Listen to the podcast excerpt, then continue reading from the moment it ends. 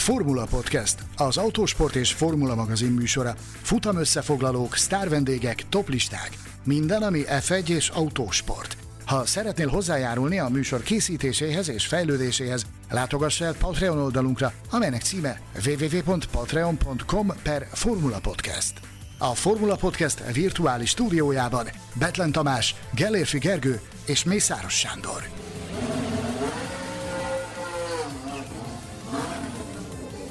Mi történne, ha Verstappen eligazolna a Red Bulltól? Kikkel készítenénk interjút a műsorban, ha az F1 történetéből bárkit megkérdezhetnénk? Minden létező pontrendszer közül a jelenlegi a legjobb a szágódó cirkuszban? Visszatérhet-e valaha a gumiháború a Forma 1 világába? Üdvözlünk minden autósport szurkolót, a Formula Podcast második évadának 57. adását hallhatjátok. Köszöntöm kollégáimat, Geléfi Gergőt és Mészáros Sándort. Szép napot nektek, sziasztok! Üdvözöllek benneteket, sziasztok! Engem Betlen Tamásnak hívnak, és ezúttal a hallgatók és a Facebook követők kérdéseire fogunk válaszolni. Tartsatok velünk! Mindenki nagy meglepetésére, talán az első adás, amelyik nem szolgálati közleménnyel indul, hanem egy kérdéssel.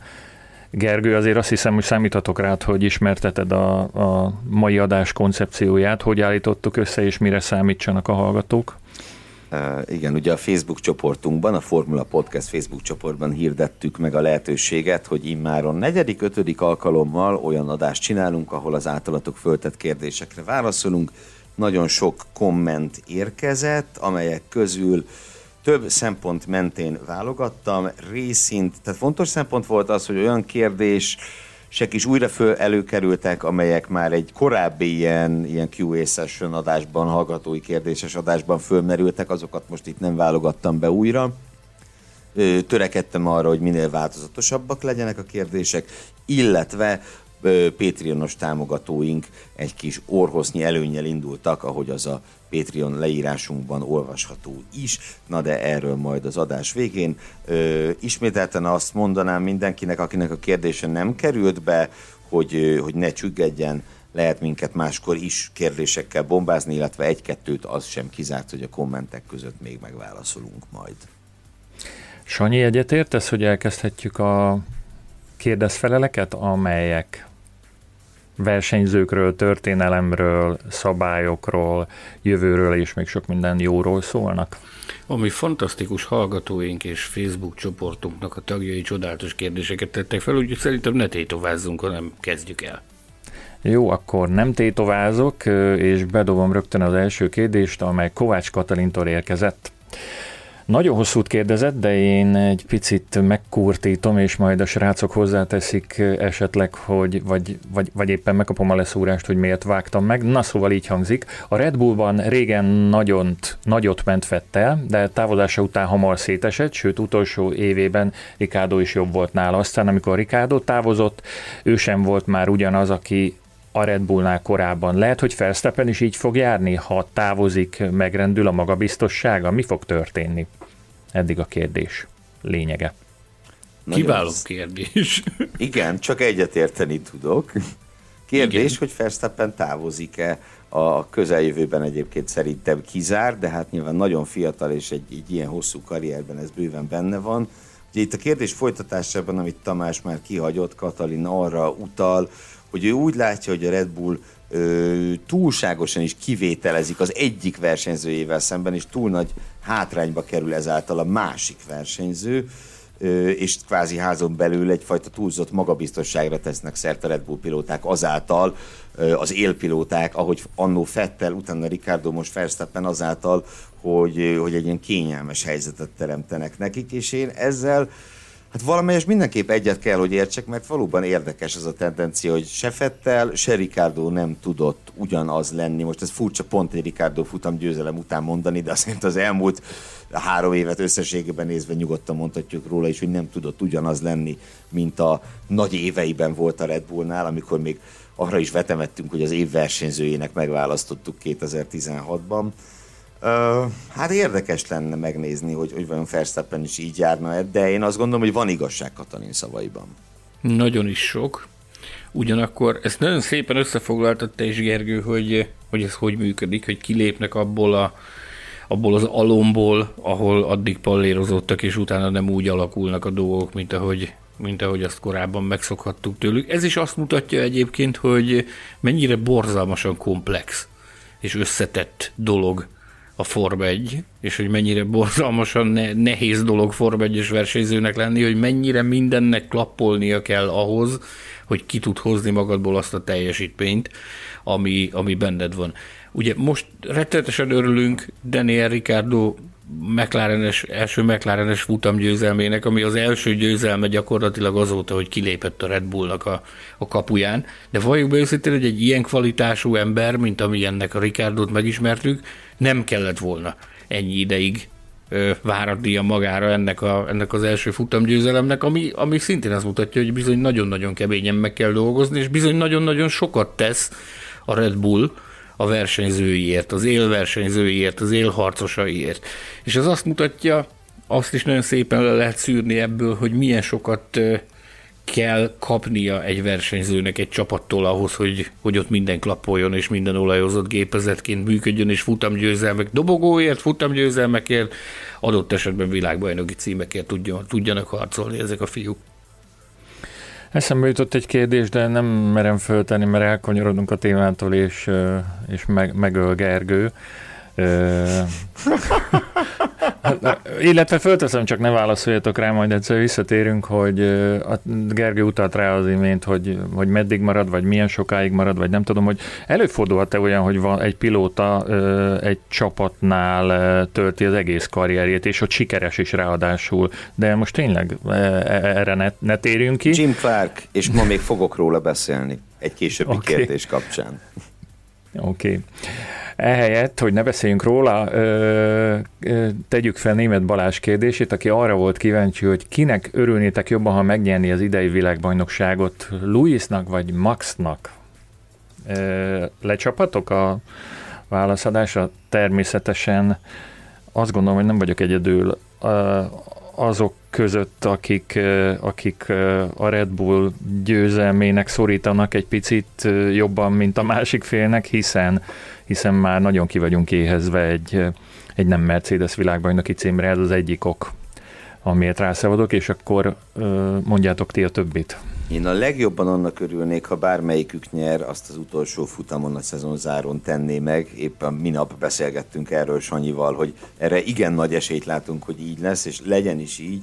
Én őszintén szóval mindkettőnek tudnék örülni más-más okból, leginkább a hogy mondjam, az F1 történeti vonatkozások miatt, tehát mégiscsak látni egy, egy nyolcadik világbajnoki címet, az valami egészen különleges dolog lenne.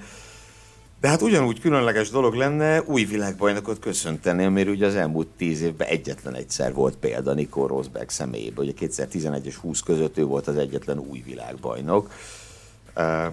Szóval mindkettőnek látnám a szépségét, bármelyikük is nyer. Csak minél később, srácok, tényleg, minél később nyerjétek meg tanácskozási joggal én annyit tennék hozzá ahhoz, amit, amit Gergő elmondott. Ugye utalt is rá, hogy beszélgettünk erről a minap egyebek mellett erről is, hogy mind a kettőnek meg lenne a maga szépsége. Én, én nem kívánok állást foglalni, hogy melyiknek örülnék jobban, vagy melyiknek örülnék kevésbé, nincs ilyen. Én mind a kettővel ki lennék egyezve. Én azt látom, hogy egy történelmi csatának vagyunk tanúi, egy olyan különleges történelmi csatának, amikor két generációnak tényleg a legjelesebb képviselője hadakozik és csatázik egymással itt hétvégéről hétvégére egymással, amiben ugye most már látjuk, hogy ezt a csatát, ezt ütközések is tarkítják. Már most történelem, amit láttunk eddig, és beleborzongok, hogyha belegondolok abból, hogy jó néhány futam hátra van még az idei szezonból, remélhetőleg sok érdekes csörtét látunk még. Felhívom a hallgatók figyelmét a maximálisan professzionalista, hogy kell ezt ragozni? Profi nyilatkozatra, amit Sanyi tett a, a, a voksot még véletlenül sem a helyezte. politikai korrektség csimbora szóját mászta meg Mészáros Sanyi az Ez a, ez, a, ez a véleményem. Ez a véleményem. Látom itt a komment háborúkat, meg alkalomattán látom, hogy milyen sárdobálás, vagy gyerekek, térjünk már észhez. Tök mindegy, hogy melyikük nyert, történelem, amit látunk, ennek mi vagyunk a legnagyobb gyertesei. Essen szó egy másik pilótáról is itt a versenyzők rovatban. Szabó István kérdezi, hogy Lance Strollt hol kell jelenleg elhelyezni szerintünk a mezőnyben a tehetsége alapján. Lehet-e belőle a Formula Podcast készítői szerint valaha bajnok a Forma 1-ben? Válaszolhatok most én először? Gyerünk. Én kezdeném. Szerintem Lance Stroll az ékes példa arra, hogy, hogy nem minden pénzes gyerek fakezű. Nyilván ő olyan hátszéllel és olyan háttérrel érkezett meg, olyan háttértámogatással jutott el a Forma 1 amit gyakorlatilag én, a, én amondó vagyok, hogy példátlan. Tehát azt, hogy végig tesztelte gyakorlatilag majdnem a teljes szezont, majdnem az összes helyszínt Forma 1-es autóval a debütálása előtt azt, hogy, hogy tényleg minden kategóriában, ahol indult, az édesapja csapatot vásárolt neki. Tehát minden adott volt ahhoz, hogy tökéletesen felkészüljön. Elképesztő negatív volt neki a megítélése már az érkezése előtt. Már a debütálása előtti szezonban ugye mindenki tudta, hogy, hogy érkezik a Forma 1 hihetetlen módon ö, ment az olcsárolás, a pocskondiázás, aztán, amikor ez a fiú megérkezett, azért nem kellett olyan nagyon sok idő, hogy bebizonyítsa azt, hogy, hogy nem fakezű emberő, nem elveszett ember. A kérdésre válaszolva én elképzelhetetlenül tartom azt, hogy ő valaha is világbajnok legyen, vagy hogy azt a szintet tudná produkálni, ami egy világbajnoki címhez szükséges, viszont én azt gondolom, hogy igazolta már azt, hogy, hogy elevickél ebben a mezőnyben, nincs vele semmi különösebb gond, Sőt, én, én egy picit még azt is gondolom, hogy a java az még hátra van tőle. Tehát a legjobb, legjobb formáját Strollnak még nem láttuk, és még ezt, ezt is mindig el szoktam mondani, és most is elmondom, hogy, hogy nagyon szeretném látni azt, hogy mi lenne akkor, ha ő tényleg Isten igazándiból érdekelné ez a történet, és nem az édesapja álmának a megvalósításáért kellene harcolnia. Nincs sok mindent hozzátennem. Persze a kérdés második fel, bajnok nem, nem, nem, nem, nem lesz Lance világbajnok de ahogy Sanyi is mondta, maximálisan egyetértek azzal, és többször hangot is adtam neki, hogy neki most már saját jogán helye van ebben a Formula 1-es mezőnyben. Engem tökéletesen meggyőzött erről, nagyjából 19 második felétől kezdve, hogy neki itt helye van. Szerintetek mennyi idő múlva szerzi meg az első futamgyőzelmét? Ezt Betlen Tamás kérdezi. Szerintem bármikor. Egy olyan futamon, mint a tavalyi monzai futam volt például, vagy az idei monzai futam, egy kicsit jobb Aston Martin kéne hozzá, egy kicsit. Tavaly benne lehetett volna Pakliban, akár Törökországban, akár Monzában, de akár még Szahírban is. Ö, ilyen szempontból szerintem tavalyi év akár egy kihagyott lehetőségként is értékelhető Stroll szempontjából, mert ott azért voltak, voltak, voltak neki sanszai. De ha egy kicsit jobb lesz ez az autó, akkor, akkor benne van a pakliban.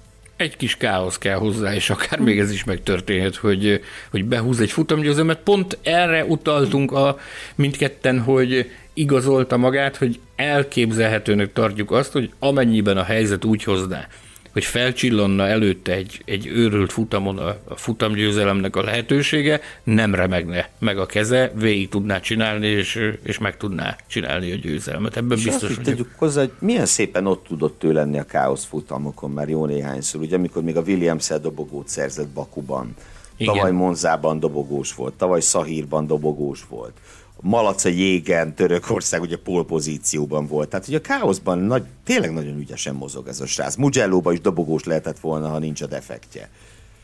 És hogyha most felidézed magadban, felsoroltad most az eredményeit, idéz fel magadban azt is, hogy, hogy mit hallottál róla, amikor, amikor közeledett a Forma 1 felé mindenféle szörnyűségeket, hogy hú, Persze. atya úristen, itt uh, megvették Korának neki. mazepinje volt.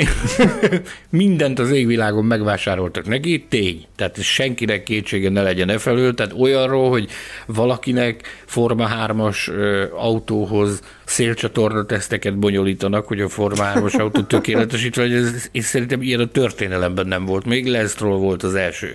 Vagy olyat, hogy a Williamsnél a Forma 1-es szimulátort rendre átprogramozták, Forma 3-as szimulátorra, tehát hogy Forma 3-as pályákat lehessen, meg Forma 3-as autót lehessen szimulálni belőle, és volt, amikor a Williams az inkább bérelt valahol a, a versenyzőinek szimulátort, a, azért, hogy ott tudjanak a Forma 1 futamokra készülni, azért, mert, a, mert Lance Stroll elfoglalta a Williams szimulátort, de kérem, itt az eredménye, tehát ragadt a gyerekre azért elég sok mindent.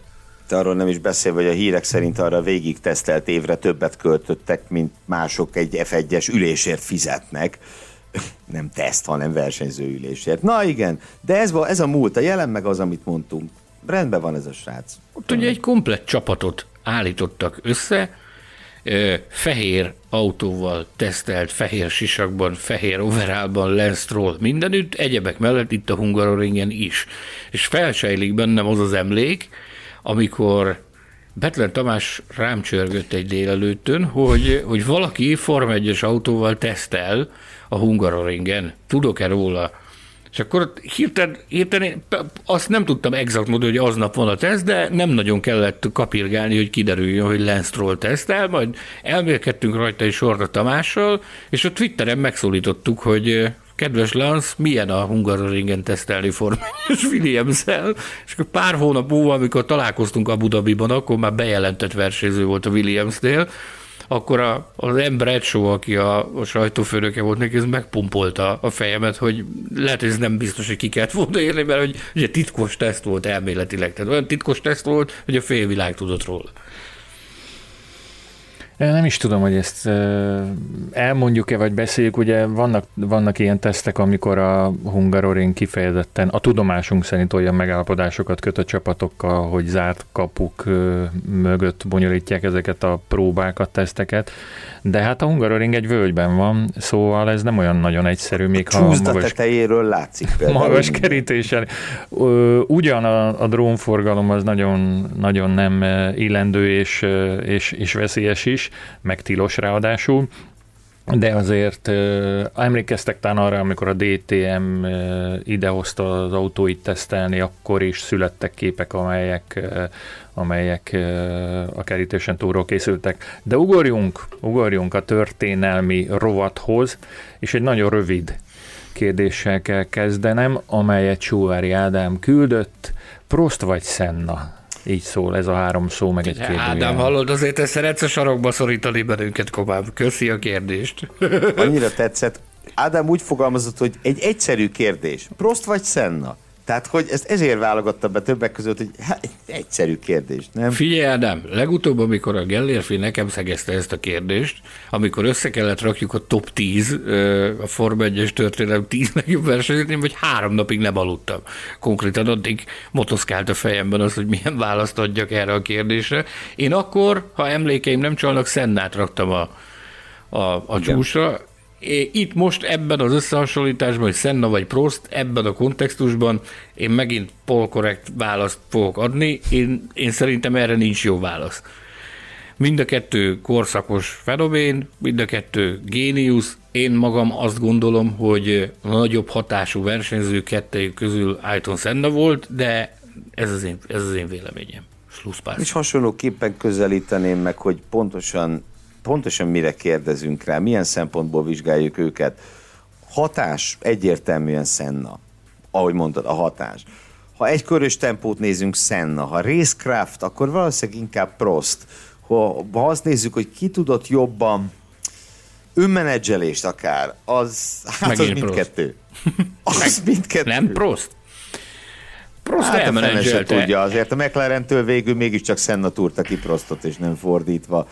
De viszont megtalálta a visszavezető utat, ráadásul úgy találta meg a visszavezető utat, hogy világbajnoki címet tudott nyerni. Tehát én ebben, ebben mondjuk lehet X-re tennék. Ebben legyen, a... legyen, legyen. Egyébként, ha személyes véleményem, akkor, akkor egy orhosszal Senna. De tényleg csak egy orhosszal.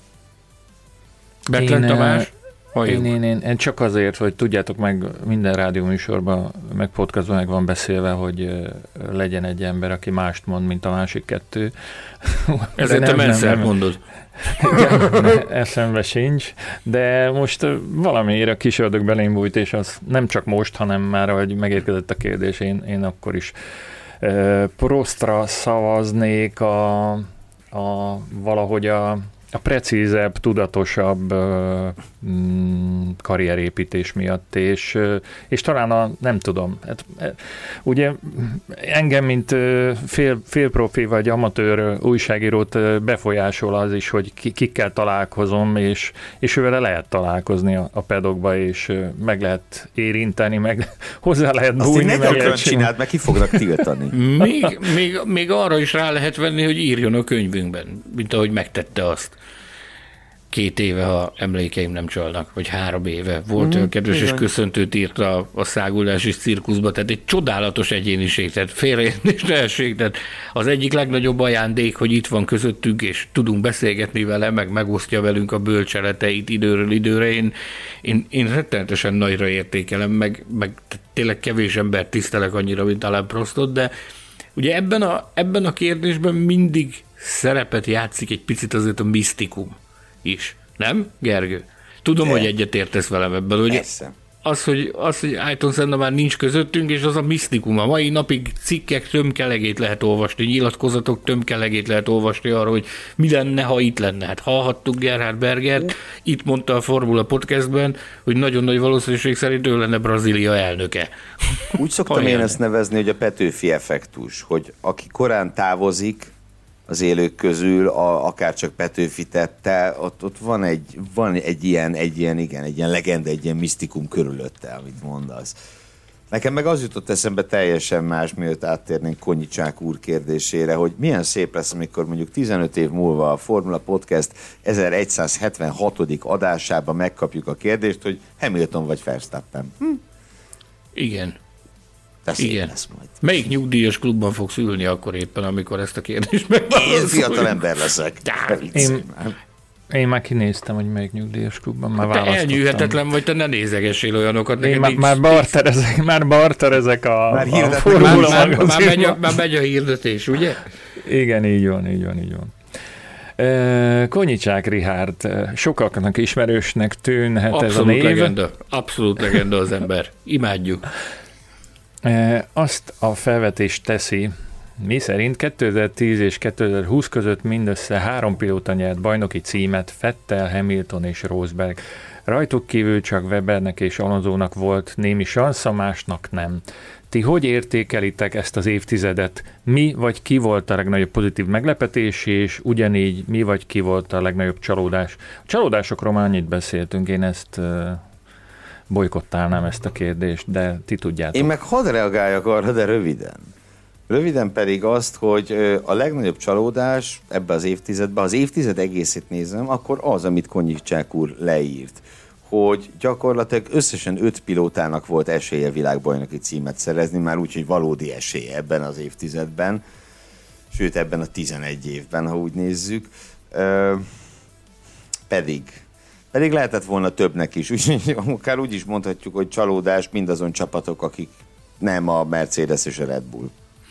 Én is ö, rámennék arra az irányvonalra, amit Konyicsák Rihárd felvázolt, és nagyon jó megfogalmazta, meg fején találta a szöged. Ha csalódást kell mondanom, ez részint ez, amit te most mondtál, Gergely, de én, én kimondom pontosan is azt, tehát azt, hogy Fernando Alonso a Ferrari-val nem tudott világbajnoki címet nyerni. Én azt gondolom, hogy ez a, ez a leges-leges legnagyobb csalódás, hogy a, a történelem egyik legjobb pilótája egy akkora gépezettel, egy akkora infrastruktúrával, egy akkora háttérrel a háta mögött, mint amilyen a Ferrari, képtelen volt behúzni a, a hőn áhított harmadik világbajnoki titulusát. Én ezt, ezt egyszerűen, ez az egyik legnagyobb rejtély, ami ami szerintem történt ebben az évtizedben, meg a legnagyobb csalódás. És az pedig, hogy a, a legnagyobb meglepetés szerintem az, hogy, hogy Nico Rosberg a, a fogai csikorgatva, vérben forgó szemmel, fülét, farkát behúzva, az ökleit összeszorítva, kiboxolta azt a 2016-os világbajnoki címet Louis Hamiltonnak a kezéből. Én azt az gondolom, az hogy ez volt a legnagyobb meglepetés. Hogy én is ezt akartam mondani, különösen annak fényében, ami előtte történt, a 15-ös év fényében, amikor Hamilton megalázta Rosberget. Viszont, hogy mondjak mást is, ha meg egyetlen verseny hétvégén mi volt a legnagyobb meglepetés számomra, az sem kérdéses, hogy Pastor Maldonado futam győzelme. Méghozzá ugye mondhatni, hát erőből, mert ő ott bizony lenyomta Fernando Alonso ferrari Barcelonában.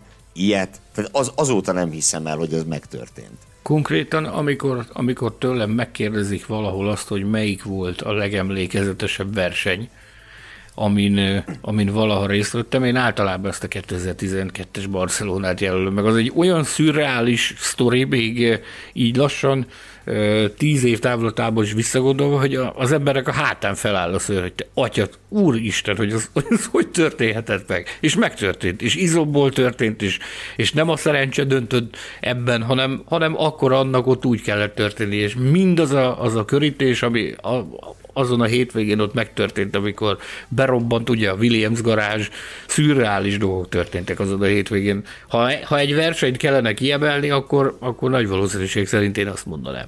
Újra. Én nem mondok semmit, hanem inkább lapozok, mégpedig Berta Zsófia kérdésére. Ő is megdolgoztat bennünket rendesen. Ki lenne a Top 5 Formula Podcast interjú alanyotok a F1-es körökből, ha már nem élő személyek közül is választhatnak, választhatnátok? Így szól a kérdés.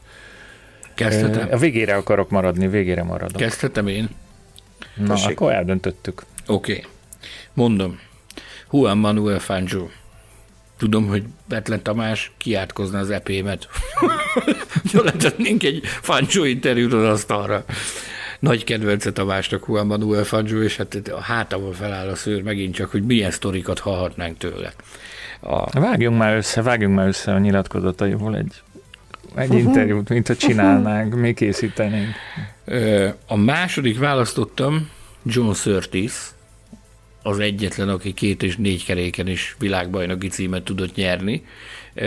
Azért választom őt, mert nekem megadatott az a kiváltság, hogy, hogy több alkalommal is ö, volt lehetőségem interjút készíteni vele, és egy, egy hihetetlenül finom úr volt, aki csodálatos stílusban tudta visszaadni annak a letűnt kornak a hangulatát, és azokat az emlékeket páratlan stílusban tudta felidézni, és ez, ez tényleg szenzációs lenne a Formula Podcastben egy, egy ilyen anyagot leadni, hogy John surtees beszélgetünk, és sajnos már nem valósult meg. A harmadik választottam Niki Lauda, akiről egy picivel maradtunk le. A jó Isten nyugtassa szegényt, ugye, ha egy picit hamarabb kezdünk el podcastolni, akkor, akkor, akkor nagy valószínűség szerint meg tudtunk volna vele oldani egy, egy interjút, és a, a maga sajátos stílusában azokkal a, azokkal a faramuci mondatokkal, amikkel ő operált, biztos vagyok benne, hogy emlékezetes lett volna az az anyag is. Folytatom, ugye ezt az adást, ezt hétfőn vesszük fel. Ma van a születésnapja az első nagy díj győztesének, Szisz Ferencnek, Szeghalom világhírű szülöttének. Hát azért vele is szenzációs lenne beszélgetni egyet. Ő nem Form 1 pilóta volt, de hát vele kezdődött az autósport. Én úgy gondolom, hogy, hogy csodálatos lenne egy ilyen beszélgetés. Az utolsó választottam pedig Frank Tamás. Tamás, neked Gergő, szerintem neked is, meg nekem is jó párszor volt alkalmunk akár futólag is beszélni vele, akár mélyebben is beszélni vele, és hát ő is olyan sztorikat tudna mesélni itt nekünk a, a saját anyanyelvünkön, hogy biztos, hogy dobnánk le a tőle, tehát nagyon jó lett volna egy Frank Tamás interjú a Formula Podcastban, ami már szintén nem valósult meg sajnos. Gergő, te jössz. Hmm nagyon szép ez az ötös lista, és őszintén szólva én, én nem is fogok ötöt mondani. Nekem az volt a fejemben, hogy hárman együtt úgy is mondunk legalább ötöt. Én eljátszoloztam ezzel a gondolattal, amit itt Zsófi felvetett nekünk, hogy már, már elhunyt személyekkel is beszélhetnénk, és egy páros interjúra gondoltam, Colin chapman és Jim Clark-kal. A, a régi történelmi Lotus csapat iránt mindig egy nagyon erős vonzódást éreztem. A, a sikereik, a gyönyörű autóik és Colin Chapman különös személyisége miatt. És hát ugye ki más lehetne, ki más beszélhetne arról a csapatról, a legjobban versenyzőként, hogyha nem, nem az a Jim Clark, aki, aki ugye az egész karrierjét a Lotusnál töltötte, és úgy lett kétszeres világbajnok. Ugye Tamás, amire rákérdezték korábban, hogy volt-e ilyen? Hát nem most, de azért volt ilyen, hogy nagyon-nagyon sikeres versenyző egy karriert egyetlen csapatnál toljon le. Na de Tamás, te kit, kit hívnál ide közénk, ha lehetne?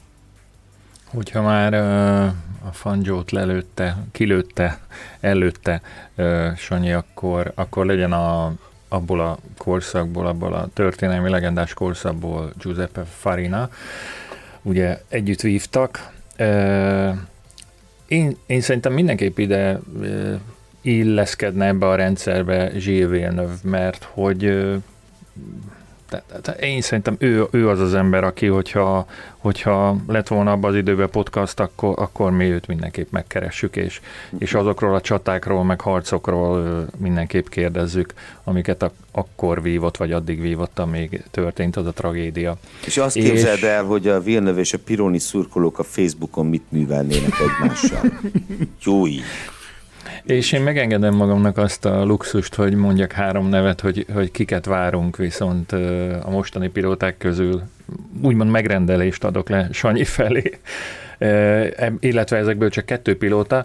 Az egyik a Kimi Räikkönen nevezetű, nem tudom, hallottátok-e már, 18-szor szerepelt eddig, nem, 17-szer szerepelt eddig a Formula magazin címnapján, de nem emiatt híres, azt hiszem. És az a jó benne, hogy imád nyilatkozni. Igen. Tehát nagyon és szívesen, így... bármilyen podcast a, a világ legrövidebb, a világ legrövidebb. A Váj Zsoltinak hallod, nem kellene a, a torkert túl sokáig köszörülni ezen, nem ebbe nem fog kellene elkapni. túl nagy honoráriumot fizetni neki. Wow. Aranytorkú, aranytorkú narrátoruk Váj Zsolti torka nem kopna el abban az interjúban. Szóval kérem még a Lewis Hamilton-t, ez is azt hiszem, hogy egy, egy teljesíthető kérés, ugye, Sanyi? Vannak bizonyos tényezők, amiken múlik, kedves Tamás. A javadalmazás. Mármint, hogy ki? Hát? Nem a, nem a Hamiltoné. nem jó. Nem a és végül, végül ezt, ezt viszont nagyon szeretnénk, és lehet, hogy, hogy szeretném, meg a, a hallgatók is szeretnék, Bernie Eccleston. Ezt, aki nem pilóta, de ti is mondtatok, nem, nem pilótát, úgyhogy... Volt az őt... is. Vannak itt a, tehát a, a felsorolásból még csak véletlenül sincsenek, véletlenül sem szerepelnek azok a vendégek, akik akik gyakorlatilag a közeljövőre föl vannak vázolva, és egyesek már tényleg tűkön ülnek, annyira szeretnének már, már jönni, de ezek a nevek nem szerepelnek rajta, de akármi is megtörténhet, azért láttunk már itt furcsa dolgokat szerintem. Sanyikám, igaz a plegyka, hogy egy most meg nem nevezett személy már le is teremtett téged, hogy miért nem volt itt a podcastben még nálunk? Nem akarom, mert azt mondják, több olyan kommentet is kaptam az utóbbi időben, hogy én itt önfényezést folytatok a podcastben, meg masszírozom magukat, magunkat, úgyhogy a kollektív nevében mondom, hogy a, a, az illető úriember egyszer megkísérelt fenéken billenteni emiatt, hogy mi az, hogy ő még nem volt meghívva a podcastbe. Aztán utána pedig, utána pedig egy kicsit erélyesebben is hangot adott ennek, és jelezte, hogy de bizony ő jönni szeretne a Formula Podcastbe, és hát maradjunk annyiba, hogy az illető úriember a közelmúltban szerintem pályafutása eddigi legnagyobb dobását vitte véghez, de hogy ki ő, azt fedje jótékony homály, hamarosan jövünk majd a részletekkel. Na, jöha. Na ezen én is gondolkodom egy kicsit. Helyes. Következzenek az F1 szabályai című rovatban összezsúfolt kérdések. Kozma András az első.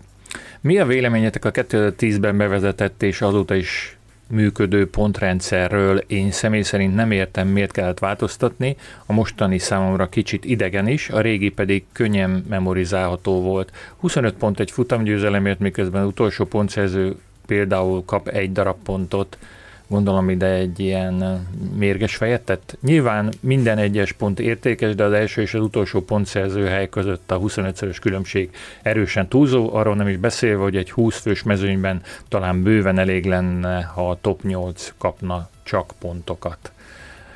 Gyerünk, mondjátok, fiúk. Kezdje a fő statisztikus, ő számolgatja a pontokat. Aj. Um. Gergő, bocsánat, Gergő, van olyan statisztika? Találkoztam erről, amely átszámolja valami ez, amennyire pervers szerintem ő maga számrendszerbe? Amennyire pervers szerintem ő maga csinálta azt a statisztikát. Van ilyen, persze, hogy ne lenne, de de az is torzítani fog. Egyszer régen egy adásban én beszéltem erről, és az a vicces, hogy én már nem emlékeztem rá, de Kozma András kommentje alá valaki hozzászólt, hogy Gergő erről már beszélt egyszer. De hát ez most mégiscsak a 125. adásunk, ilyen kis mini jubileum, hát nem lehet mindenre emlékezni, amit mondtam.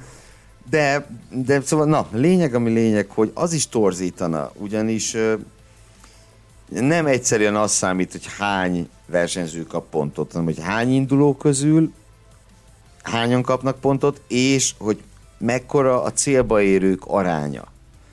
Ugyanis manapság sokkal-sokkal kevesebb kieső van, mint régen. Gyakorlatilag ezért kellett megnövelni a pontszerzők számát 6-ról 8-ra, majd később 10-re, mert egy 24-26 fős mezőnyben a 90-es évek első felében, ugye a 24-26 tagú mezőnyök voltak, és gyakorlatilag a leglassabbnak is volt esélye a pontszerzőhely közelébe kerülni, mert nem ritkán 6 7 8 értek célba. Manapság, hát az első hat kapni csak pontot, az bizonyos szempontból szörnyű lenne. Nagy halom csapatnak szó szerint esélyese lenne a pontszerzésre. Gondoljunk csak bele, hogy ha csak annyit mondok idei szezon, hogy akkor Mercedes, Red Bull, McLaren, Ferrari, ez 8 autó már. Értitek? És alig esnek ki. Szerencsére Hamilton és Verstappen néha összemegy, akkor ugye van egy kis kiesés. Na de most komolyodva, a, a, már, már egy Alfa Tauri számára is egy ilyen brutális nagy cél lenne, célkitűzés lenne egy-egy pontszerzés megszerzése, és, és mondjuk egy Aston Martin már csak káosz futamon tudna a pontszerzés közelébe kerülni. Miért? Mert nincsenek kiesők, vagy legalábbis sokkal-sokkal kevesebb, mint régen. Ö, úgyhogy egyszerűen ezért kell a 10 pont szerző. A másik része, hogy 25 pont. Hát igen, tehát a statisztikákat nyilván tönkretette teljesen, amikor átírták a pontrendszer, de egyébként átírták azt már annyiszor, régi, régi szép időkben csak 8 pontot kapott a győztes, aztán 9-et, aztán 10-et, tehát sose volt mindig ugyanolyan a pontrendszer. A 10-6-4-3-2-1-et azért tudja mindenki, mert arra emlékszik gyerekkorából, de... Pontosan így az van. Már, Pontosan de az így már ugye negyedik, is. az már ugye negyedik különböző pontrendszer volt a Forma 1 történetében. Na és mindegy, régen minden jobb volt, ugye? Há, hogyne. Hogyne. Kivéve a kevertet. Uh, na de... Na de miért 25? Hát mert ugye a 10 kapnak pontot, akkor nyilván azt meg nem lehet úgy, hogy 10, 9, 8, 7, 6, mert akkor, akkor megnézhetnénk a pozícióharcokat mondjuk az első és a második hely között. Ö, úgyhogy én nem vitatkozni akarok a kérdés feltevővel, de én azt gondolom, hogy ez a pontrendszer ez úgy körülbelül rendben van. Amennyiben nem duplázzuk meg a pontokat a szezonzáron, mert az nincs rendben. Az bizony nincs rendben. Ugyanakkor ezt hozzá kell tenni, tehát nyilván nem ez adta a löketet ehhez a pontrendszerhez, de gondoljunk bele abba, hogy gazdaságilag mennyire nehéz lenne ezt fenntartani, ezt az egészet, hogyha, hogyha egyes csapatok azok tényleg úgy kellene, hogy köröm szakadtukig, és éve, néhány év alatt is csak egy-egy pontot tudnának elcsípni a, a saját helyzetükből kifolyólag, hogy az mennyi ideig lenne életben tartható az a projekt. Láttuk itt a Williamsnek a küzdködését az elmúlt időszakban, hogy tényleg foggal körömmel kellett harcolni a Williams családnak ahhoz, hogy egybe tudják tartani ezt a sztorit, úgyhogy pontszerzésre gyakorlatilag esélyük sem volt, meg hogy, meg hogy már most halljuk, hogy milyen szintű fellendülést hozhat az, hogy az elmúlt hetekben pontokat tudtak szerezni saját erőből, hogy ez, ez megturbózta egy kicsit nekik, a, hogy megturbózhatja egy kicsit a gazdasági hátterüket is. Teljesen egyértelmű, hogy bár kimondva soha nem volt, de teljesen biztos, hogy ennek van egy, egyfajta ilyen indikátor is a háttérből, ami ezt ami miatt ez a pont, pontrendszer lett bevezetve, és ami miatt ez továbbra is életben van. És hadd mondjam el, például tavalyi szezonban, ugye 2020-ban például Kimi Räikkönen nem szerzett volna pontot azzal a bizonyos régi pontrendszerrel, Giovinazzi, Hülkenberg, Grosjean Magnussen egyik se szerzett volna pontot, Sebastian Vettel a Ferrari-val kettő darab pont szerzőhelyet mutatott volna föl, és így tovább mondjam még. Szóval, na, nem, nem alkalmas. Egyszerűen a mai Forma 1 az, hogy az első hat kap pontot, az, az nem alkalmazható szerintem. Berényi Sándor a kerékcseréknél alkalmazott új technikai direktívával kapcsolatban érdeklődik. Pontosan mi is ez? Mennyi köze van ehhez a Mercedesnek? Hogyan... Sok. Bocsánat, folytasd csak. Hogyan nyújtanak be a csapatok egyáltalán ilyesmit? Vannak-e erre külön embereik, mármint a csapatoknak? Hájjájjáj. Ugye a Mercedes állítása szerint ők nem, nem kérték ezt az új direktívát, ők csak bizonyos clarification-t kértek, egyfajta tisztázást kértek bizonyos dolgokkal kapcsolatban, úgy, mint a bizt, mi számít biztonságosnak a kerékcseréknél, és mi nem. Vissza is kerestem ezt a nagyon aranyos nyilatkozatot, Totó Wolftól származik, mindjárt idézem szó szerint, mert ez muszáj. Azt mondja, mi csak föltettünk egy technikai kérdést, hogy ez, ennek volt-e valamilyen hatása? Talán, nem tudom. Na, és akkor ezt most mindenki fejezze be magának. Ez, ez, egy, ez egy tökéletes apropó volt. Ugye a kérdésnek az egyik része úgy hogy mi köze van ehhez a Mercedesnek. Ez volt a köze hozzá, tehát a Mercedes rommá verte gyakorlatilag a, a Red Bull kerékcserék frontján az idei szezonban is, meg tavaly is, meg gyakorlatilag mindig is az elmúlt években, mert olyan szintre turbózta föl ezt a Red Bull a kerékcsere műveletet, hogy azt már tényleg józan észre nehéz volt felfogni. Valahol, ugye mivel, hogy totális háború zajlik a két tábor között, valahol meg kellett próbálni fogást találni rajtuk, és hát ugye ennek ez lett az egyik, az egyik módja, hogy, hogy feldobták ezt, hogy ez már annyira gyors, hogy ez már valószínűleg nem biztonságos, hogy bármikor megtörténhet egy ilyen, egy ilyen incidens, ami egy elszabadult kerékre vezethető vissza, vagy, vagy akármilyen hasonló, ami abból, abból ered, hogy túlságosan gyorsak a, a kerékcserék. Ez teljesen egyértelmű, hogy a Mercedesnek az volt az érdeke, hogy kilője a puskát ezen a fronton a Red Bull kezéből hogy valahogy megfosszák őket, vagy legalábbis megbolygassák azt a totális dominanciát, amit a, amit a kerékcserék során a, Red Bull produkált az utóbbi időben. Az, hogy ez hogy működik, mert így hangzott Berényi úrnak a kérdése, erre is kíváncsi volt, hogy ez hogy működik egy ilyen technikai direktívának a kivitelezése, ez úgy működik, hogy akárkinek, akármivel kapcsolatban van észrevétele, akkor jogosultsága van arra, hogy a, a Nemzetközi Automobil Szövetség releváns, illetékes osztályánál, szervénél, szakemberénél referáljon ezzel kapcsolatban, állásfoglalást kérjen, javaslatot tegyen, e, és amikor ebbe belebonyolódnak egy-egy ilyen témába, akkor ugye azt elkezdik szélesebb körben is megtárgyalni, aztán utána onnantól fogva mindenkinek a saját lobby erejére van bízva azt, hogy mit tud elérni és mit nem amikor, amikor ezzel kapcsolatban már, már döntésnek kell születnie. Na most ez, ez, a, ez a technikai direktíva, ez konkrétan úgy kell elképzelni, mint egy szabálymódosítást, ami, ami gyakorlatilag egyfajta felső utasítás, amit, amit követni kell. Ez, ez soha nem publikus. Ezt nem szokták nyilvánossá tenni a, a technikai direkt, direktíváknak a, a konkrét és exakt szövegezését, ez belső bizalmas dokumentum, Úgyhogy ezek, ezek így készülnek, hogy itt most tulajdonképpen mi történt? Itt, itt az történt, hogy a kerékcseré során minden egyes műveletre meghatározott egy, egy minimum időt a, a Nemzetközi Automobil Szövetség, aminél gyorsabban gyakorlatilag nem lehet, nem lehet elvégezni, még ha adott esetben képes vagy rá, akkor sem. Plusz ugye az egyik, az egyik alapelve ennek a technikai direktívának az volt, hogy igyekeztek az automatizmusokat száműzni a műveletből. Tehát például a, azt, hogy a, a, a légkulcs az nem adhat jelet azzal kapcsolatban, hogy ott az a művelet megtörtént, illetőleg ember adja ki a jelet azzal kapcsolatban, hogy lehet indulni, és ugye ott el kell telnie 0,2 másodpercnek a a zöld fény és a művelet befejezése között.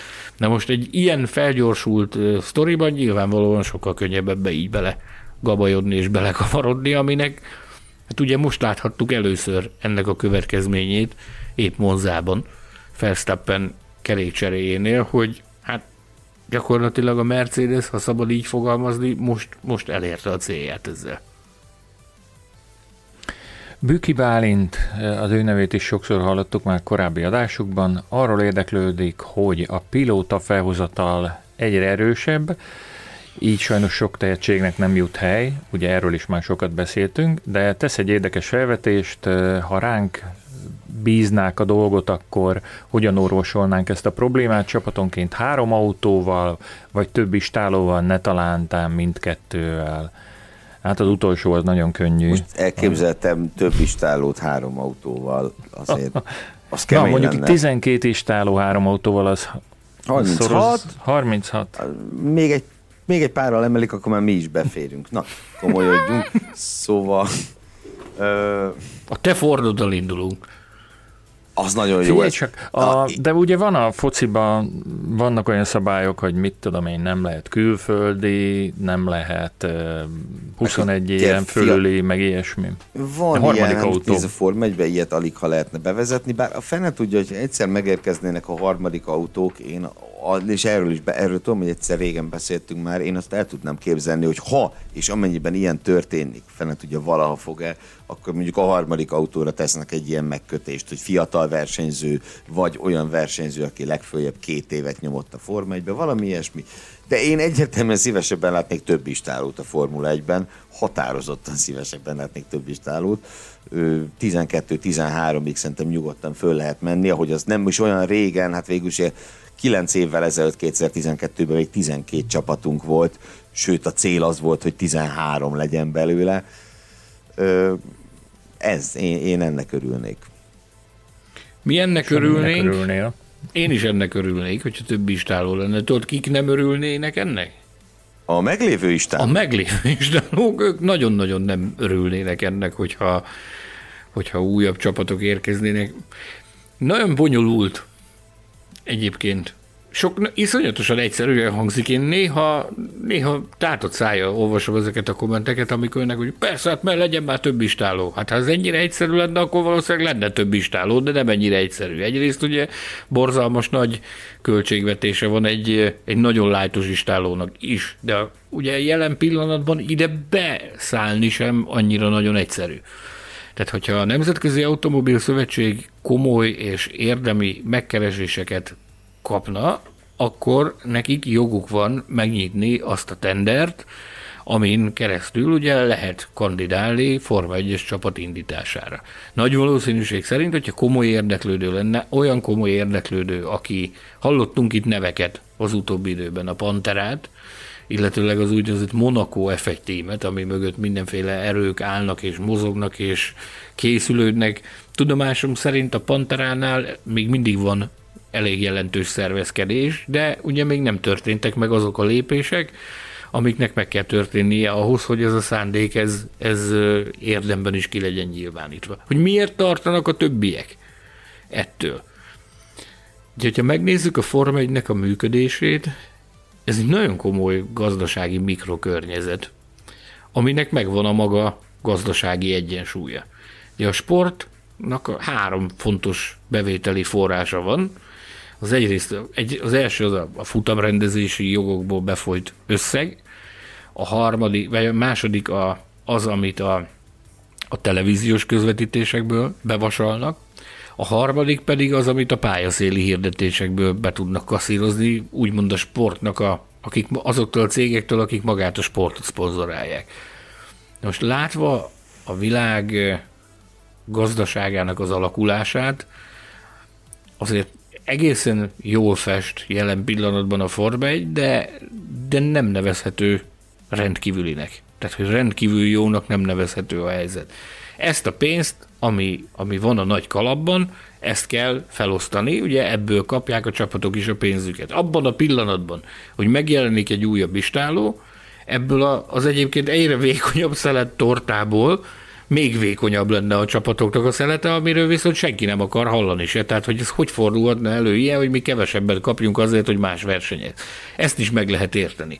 Ugye ezért van az, hogy itt mindenféle dolgokat hallottunk, hogy, hogy van, egy, van egy őrületes alap, amiben, tehát egy, egy, egy összeg, amit le kell tenni ahhoz, hogy egyáltalán a, a szándékodat komolyan vegyék, hogy te, te valóban Form 1 csapatot akarsz indítani. Egyebek mellett ez is akadályozza a, a Panterának a nevezési szándékát jelenleg, hogy ezt, ezt azért ezt a pénzt ezt le kell tenni bizony a, egy, egy bizonyos számlára, és azt ott kell állomásoztatni jó sokáig.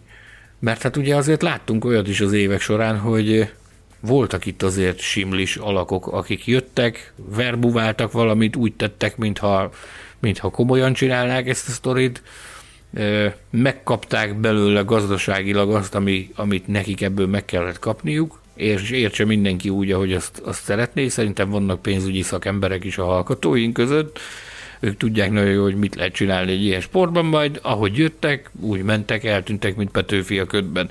Tehát nagyon-nagyon szenzitív terület ez, nagyon-nagyon érzékeny terület a Forma a gazdasági oldala. E, én azt gondolom, hogy várnunk kell még arra, hogy, hogy új csapatok érkezzenek, de azért a remény hal meg utoljára, tehát reméljük azért, hogy lesznek új csapatok. Történelmi adást adást, adást készítünk, kétszer elhangzott mert Petőfi Sándor neve, most kíváncsi vagyok, hogy harmadszor Egyszer hogy, Gergő hogy mondta, bejönni. egyszer én mondtam, most te jössz. Te jössz. Most, igen, be kell, hogy szőjem. Jó, de nem a múltról, hanem a jövőről fogunk beszélni a következő részben. Többen kérdeztek minket a következő évi naptáról, például Berta Zsófia és Illés Bence is. Utóbbi kérdése pedig így hangzik, ugye a Liberty a költséghatékonyságra törekszik, akkor miért kell úgy összeállítani a naptárat, hogy egy hétvégére elmennek az USA-ba, majd jön az európai futam, aztán egymás követő hétvégén Azerbajdzsán és Kanada. Mi ebben a logika, és ez így tényleg költséghatékony? Kezdjük a végéről. Nem. Természetesen ez nem költséghatékony. Kanada pozíciója a naptárban, mármint tényleg az elhelyezés a naptárban nagyon régóta nem költséghatékony. Ugye tényleg a, a kanadai nagy nagyon régóta úgy van, hogy valonnan vagy Európából, vagy Azerbajdzsánból, ugye mondjuk kvázi Európa, oda mennek, visszajönnek. Ö, ugye Miami-ről beszél itt, itt, itt Bence, illetve arról a naptár tervezetről, ami pár napja napvilágot látott, és itt ugye úgy néz ki, hogy négy ázsiai vagy hát ausztrál-ázsiai futam után ö, jön Miami, majd utána Spanyolország, Monaco, Azerbajdzsán, és vissza Kanadába, ö, Montrealba júniusban.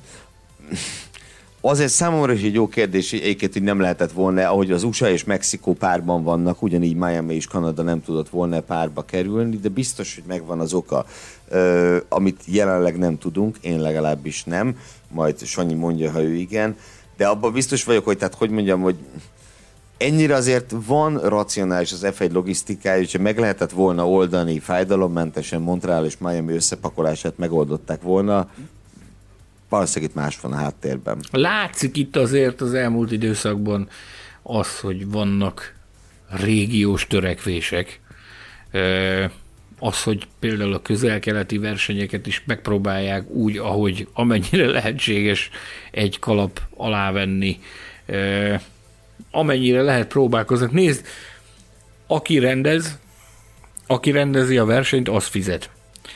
Aztán ott bizony vannak olyan, vannak bizonyos helyszínek, akik nagyon ragaszkodnak a tradicionális időpontjaikhoz. Most más nem mondjak, például itt volt a legutóbbi Spa Francorchamps. Ugye, beszéltünk helyiekkel, elmondták, hogyha áprilistól júniusig bármikor csinálod a versenyt, már akkor azért van elfogadható idő, és minimális az esélye annak, hogy, hogy elmossa az eső a versenyt. Ezt helyi emberek mondták, hogy, hogy simán meg lehetne csinálni, de, de a belgák valami miatt ragaszkodnak ehhez, hogy, hogy, Spa hogy ekkor van, mióta az eszünk tudja. Pontosan. Monaco is úgy van, hogy pünkösd előtti hétvégén, ugye? Az uh-huh. a mhm. pünkösd előtti hétvége százezer éve, akkor van a, akkor van a monakói uh-huh. nagydíj. Makacsó ragaszkodnak hozzá. A kanadaiak is, hogy pontosan mi az oka annak, hogy ragaszkodnak ehhez a dátumhoz, nem tudom, de viszont ha rendeznek, akkor ők mindig ekkor rendeznek, és ehhez, ehhez nagyon-nagyon ragaszkodnak. Az, hogy Miami az év elejére próbálja pozícionálni magát, nyilvánvalóan ennek is megvannak a, a, a, a, saját érvei, ugye ott az időjárás az, ami, ami akkor mondható élhetőnek. az időjárás abban a, abban a régióban, meg hát gondolom akkor vannak olyan rendezvények, amikkel, amikor, amikor megrendezhetővé válik. Tehát minden egyes rendezőnek megvannak a, a maga igényei. Ez szépen kialakult, hogy a Magyar Nagydíj a nyári szünetet megelőző utolsó verseny, és hogyha megfigyeljük, a, a magyar promóter részéről is vannak olyan törekvések, hogy ez így nagyon jól van, mert ez egy státusz, hogy te vagy a nyári szünet előtti utolsó verseny. Ebből a pozícióból nem akarsz veszíteni. Ez az oka ennek, ez ami, ami, ami korlátozza azt, hogy a, a Liberty csak úgy kedvére húzogassa össze a versenyeket a versenynaptárban, amennyire lehet nyilvánvalóan törekednek arra, hogy, hogy észszerűen csinálják, meg hát ugye most az, csak hogyha az elmúlt két évet nézzük, tehát 2020 és 2021-et, a Covid azért, azért eléggé megkötötte nekik a kezüket ilyen tekintetben. Na, ha már itt szóba került ez a naptártervezet, én mondok egy dolgot, ami nem tetszik, és egyet, ami igen. Ami nem tetszik az az, hogy ugye ebben a tervezetben három triple header van, tehát három tripla hétvége van, és Mészáros Sándor barátunk meg fog bolondulni. Ez biztos, ez tény. A, viszont ami nagyon tetszik, hogy a naptártervezet, nem tudom, fölfigyeltetek rá, hogy ebben a szezonzáró jövőre november 20-ai dátummal szerepel. Ez egy örvendetes ami a Szágódás és Cirkusz című szezon összefoglaló kiadványunk szempontjából több, mint örvendetes. Mindenféleképpen. Amennyire nem örvendetes a december 12 idén, annyira, ör, annyira örvendetes. Ez én csak reménykedni tudok abban, hogy, hogy ezt ezt fixen így is tartják, hogy akkor, akkor fejezzük be november végén. Hát azért maradjunk annyiban, hogy ezzel az elnyújtott, már majd nem szenteste is versenyzünk című történettel, azért rövidül a nyári szünet is, vagy eh, bocsánat, a téli szünet is, és azért az sem tetszik mindenkinek.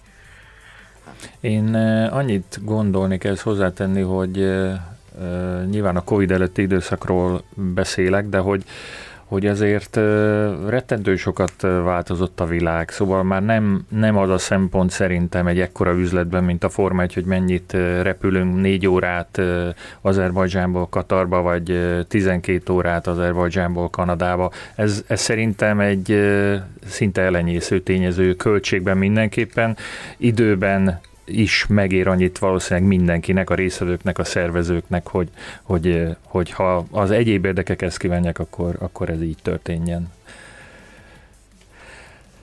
És nem akarjátok megcáfolni, amit mondtam, így nincs nem más merjük. választásom. Nem, nincs nem más merjük. választásom, mint hogy Molnár Árpád kérdésére ugorjak, aki arról érdeklődik, hogy visszatérhet-e valaha a gumiháború a Forma 1-be, ha nem, miért nem, ha igen, akkor miért igen, de nem, akkor a csapatokra nézve ez mit jelentene, ha kettő vagy akár több huha gyártó abroncsai közül választhatnának, lenne ennek valós haszna, és tényleg érdekesebbé tenné a versenyeket, vagy ez is egy olyan, mint a mert régen minden jobb volt, miatt pufogtatnak a komment szekcióban, szóval lehet, hogy nem jól olvastam fel a kérdést, de mindenki de rakja lényeget... össze ezeket a szavakat, amiket elmondtam. És Gergőt megkérdezem rögtön, mint fő statisztikus, hogy, hogy mikor volt utoljára olyan, hogy két gyártónál több gumibeszállító volt a Forma 1-ben? Kettőnél több. Aha, Fó. három. Hú, tudom, mi ez a kettőnél több, csak sem is fogalmam sincs a válaszról.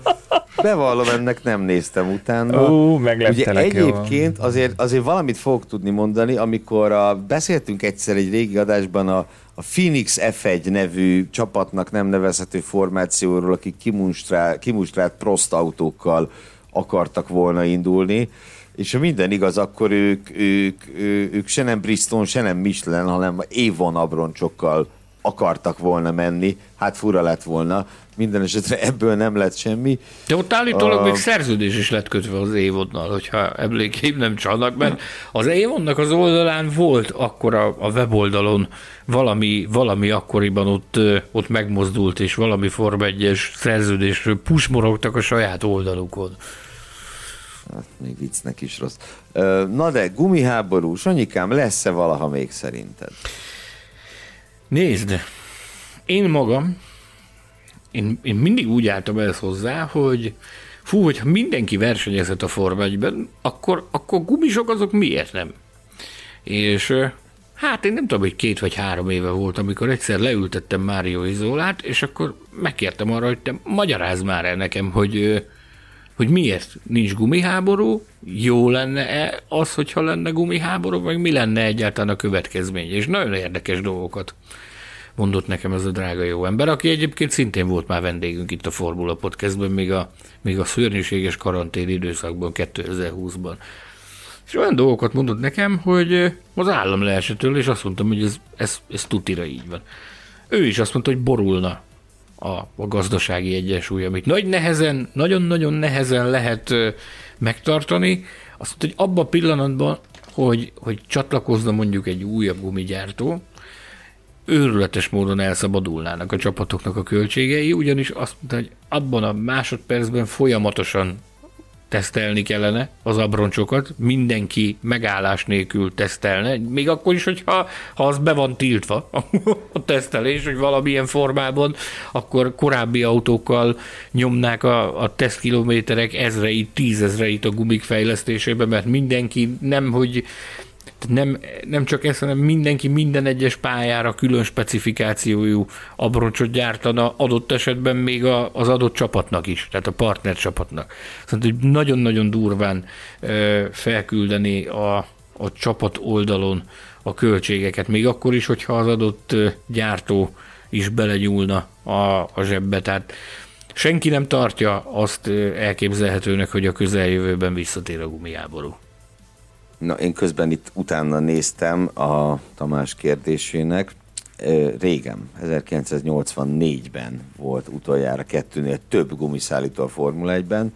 Nagyobb csapatok Goodyear-rel, Michelin-nel mentek teljességigénye nélkül, például Williams Goodyear-rel, a McLaren Michelin-nel, Ferrari Goodyear-rel, de a Renault Michelin-nel, és ott volt a Pirelli is, olyan csapatoknak szállítottak abba az évben, mint az RAM, az ATS, a Spirit, és az Oszella.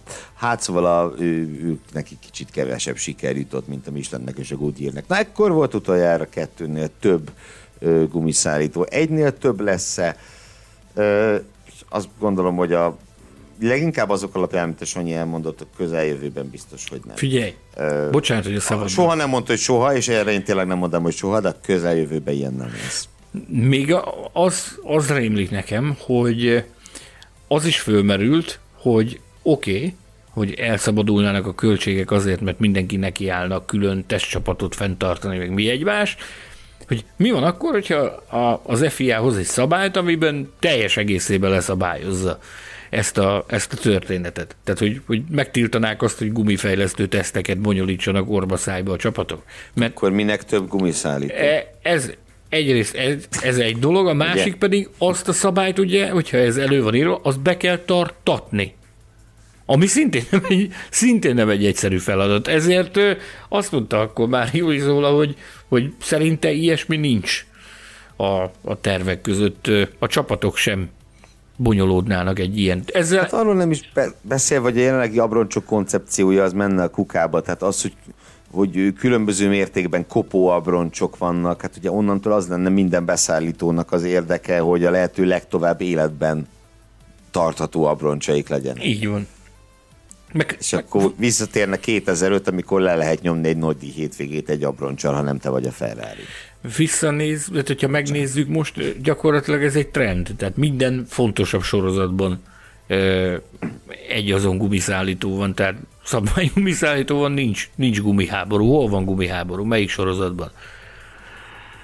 De hát nem is, nem is tudom, most tényleg nem tudok mondani hirtelen olyat, hogy van-e. A hosszú távú világbajnokságon? Nem, kategóriánként ér el, de kategórián belül ott is ugyanaz. Uh-huh. Tehát kategórián belül még ott is egyezik. Uh, nem, hirtelen nem tudok mondani. Kedves hallgatók, ha tudtok, akkor írjátok meg most viccet félretéve, an... hogy komoly sorozat van-e, tehát nem a liba legelő kupa, hanem komoly sorozat van-e, ahol van gumiháború.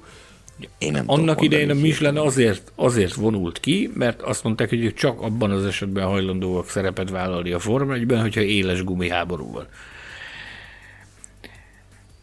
Eltűntek. Ugye utána hallhattunk, csak például, hogy, hogy ki, a, aki pályázott, vagy, vagy kandidált, meg, meg kapirgált itt a Forma 1 a házatáján az elmúlt időszakban, az a Hancock volt akik nagyon komolyan ö, helyezkedtek, pozícionálták magukat, és, ö, és felmerült az is, hogy, hogy tényleg érdemben pályáznak, meg ráhajtanak arra, hogy, hogy megszerezzék a gumiszállítói státuszt.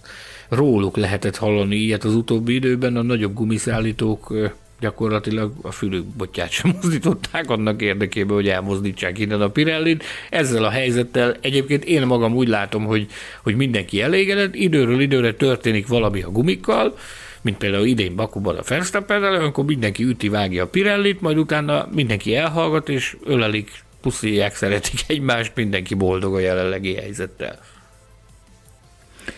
Menjünk a következő kérdésre. A, a guminál túl sokat időztünk, ö, nem is tudom, hogy jó helyen járok-e. Igen, Nagy Bence felvetése. Eddig nagyon jó az idei év, de kicsit tartok attól, hogy a Red Bull annyira összpontosít a bajnoki címre, hogy a jövő évi autójuk a középmezőnybe fog majd tartozni. Mi erről a véleményetek? És Kovács Péter is hasonlót kérdezett, látva az idei szezon izgalmait, nem gondoljátok-e, hogy jobb lett volna, ha jövőre nincsenek ezek a drasztikus változások? Ö, igen. Valamelyest összekapcsolódik, és Kovács Péterrel hajlamos vagyok egy kicsit egyetérteni. Mind a mellett, hogy nagyon, tényleg nagyon-nagyon várom az új autókat, és, és ez mindig egy csodásan izgalmas időszak, amikor egy új szabályrendszer szerint megépült első autókat bemutatják. Szóval jövő február az biztos, hogy tök jó lesz ilyen szempontból. De igen, igen, nézve ezt a szezont, különösen a Verstappen Hamilton csatát, de a többit is itt, a McLaren felemelkedését, és minden egyebet elnézném ezt még jövőre, anélkül, hogy itt nagyon megborulnának az erőviszonyok. Nem tudjuk, hogy mennyire fognak megborulni, nyilván erre vonatkozik a Nagy Bence féle kérdés is, de valamennyire, hát, hát nem azt mondanám, hogy biztos, tehát olyan nincs, hogy egy nagy szabályváltozás, az az úgy megy végig, hogy az erőviszonyok változatlanok maradnak. Sanyi, el tudnád azt képzelni, amit Bence ír, hogy a Red Bull visszasüllyed? Nagyon nehéz erre erre választ adni, hát, tudom. anélkül, hogy, Azért téged hogy teljesen belelátnánk a kártyákba. Én nem gondolnám. Tehát én mindig úgy vagyok ezzel, hogy az ilyen szabályváltozásoknál akik addig úgy helyek közel jók voltak, azok azért a következő szabályrendszerben is megtalálják a boldogulásukat, és, és ott vannak valamennyire az élmezőnyben. Még adott esetben, hogyha megesnek olyan, olyan csúfságok is, mint például ami tavaly történt a Ferrari-val, hogy gyakorlatilag, gyakorlatilag eltűntek egy évre a sülyeztőben. Tehát alapvetően azért azok, akik jók, azok azért megtalálják a boldogulásnak az útját. Én inkább arra reflektálok, azzal egészíteném ki ezt a gondolatmenetet, hogy az általános tapasztalat viszont az, hogy minden egyes szabályváltozásnál úgy van, hogy valaki elkapja a fonalat, és, és nagyon megy nekik. Tehát, hogy, legalább annak az adott korszaknak, azt az adott korszakot, ha nem is teljes egészében le, ledominálják, mint a Mercedes ezt a jelenlegi korszakot, de, de az első években azért emlékezzünk vissza a Red Bullra. Tehát, hogy ők ott, ott volt egy jelentősebb szabályváltozás, ők arra nagyon jól reagáltak, aztán utána mindenki bottal ütette a nyomukat. Tehát ilyen azért, ilyen azért mindig időről időre megtörténik. Én attól tartok, hogy ez a szabályváltozás is ezt hozza majd magával, miközben ez a jelenlegi szabályrendszer, ez most kiforta magát úgy, hogy, hogy tényleg érdemi csata van, tényleg vannak izgalmak, hogyha ezt az egészet befagyasztanánk, ha már annyit beszélünk mindig a költségeknek a, a csökkentéséről, meg a, meg a költséglimitről, meg minden atya úristenről, akkor, akkor ezt meg lehetne tartani akár két-három évig, és akkor ilyen csatákat láthatnánk az elkövetkezendő időszakban, de hát hála legyen a jó Istennek, erről nem nekünk kell dönteni, tehát vannak nálunk. Így viszont bízunk benne, hogy a terveknek és az előrejelzéseknek megfelelően majd a pályán zajló test-test elleni csatából látunk többet az új autókkal, amelyek ugye elvileg erre lesznek alkalmasabbak. Mert nem annyira szorosan test-test elleni, mint ahogy Verstappen rámászott Hamiltonra, annál kicsit távolabb. Bocsánat. Mehetünk szerintem tovább. Rossz autója, ahogy Hamilton nevezte, rossz autója.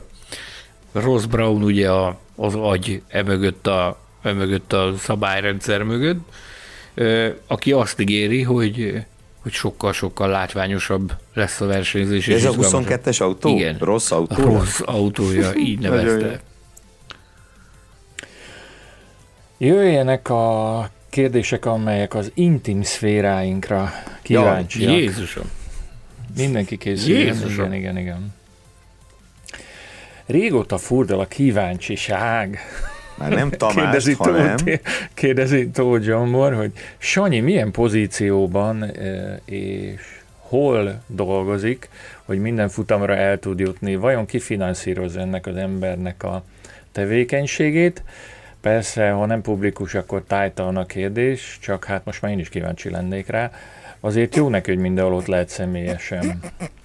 Ö, én annyit hozzátennék, hogy volt egy időszak, hogy én is sok versenyre jártam, és én persze velem volt a baj bizonyára, de azért egy, egy idő után már a, tehát le, lehetett érezni ennek a terheit is, de most nem akarok itt lera, leragadni, és nyilván nekünk nem az a dolgunk, hogy a nehézségeket ecseteljük meg a problémákat, de, de, de, de azért jó, ha tudjátok, hogy, hogy van az is ebbe a dologba. Csak az van. Jó, for, jó formán csak az van. De egyébként én mit csinálok ott, Gergő? Ezt néha én is, ezt, néha én is ezt kérdezem, hogy én mit csinálok ott. Tehát amikor így hangzott a kérdésem, hogy mit csinál a Sanyi. Nem, milyen pozícióban? Milyen pozícióban? Csinálod, amit csinálsz. Jó, szóval hol dolgozol te tulajdonképpen arra kíváncsiak, és milyen pozícióban? Jó, ez hogy? Ülő pozícióban. Még nem ülő nem, azért szokott, igen, de szoktál azért bőven mászkálni, tehát arról már volt szó, hogy hány, hányat lép a verébe egy esztendőben, és, és Sándor hányat lép egy nagy díj hétvégén. Találkötnénk egy lépésszámlálót, az kiakadna. Hát most, hogy visszatérhettünk a pedokba, Monaco óta, most megint extrém magas lépésszámok vannak. E, a korábbi években, tehát az ilyen 2019, 18, 17, na akkor lehet, akkor szakadt szét a lépésszámláló minden egyes, minden egyes verseny hétvégén.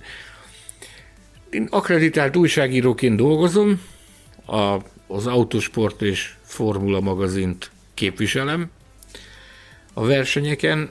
A feladatomnak azt érzem, hogy, hogy minél gyorsabban, minél hitelesebb információkkal lássunk el benneteket a, a weboldalunkon, formula.hu-n, illetőleg a nyomtatott magazinban is olyan színes történetekkel, meg, meg háttérinformációkkal lássunk el benneteket, amik, amik onnan származnak első kézből, nem, nem máshonnan átvett anyagok, meg, meg tévéből leszedett anyagok, meg YouTube-ról, meg Isten tudja honnan.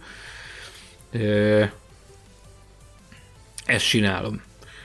Hogy hogy csinálom? Hát a fogaimat csikorgatva, a fejemet lesütve, és az öklömet, a kezemet ökölbe szorítva harcolok nap mint nap azért, hogy hogy ezt a tevékenységet folytatni tudjam. Jelen pillanatban gyakorlatilag tényleg senkire a világon nem számíthatok saját magamon kívül. A, a, a, a utazásoknak, meg a versenyeken történő jelenlétnek a, a megteremtése az, az csak és kizárólag a, az én feladatom. Sokszor nagyon komoly áldozatokat kell hozni érte, hogy ez megvalósuljon ami azért időről időre bizonyos formában jóváíródik. Hát ez a, a hitelességnek ára van. Ennyit, ennyit tudunk mondani, vagy ennyit tudok mondani ezzel kapcsolatban. Köszönöm a kérdést. É, ez, ez egyébként egy ilyen egy, egy ilyen hallgatók számára megfogalmazott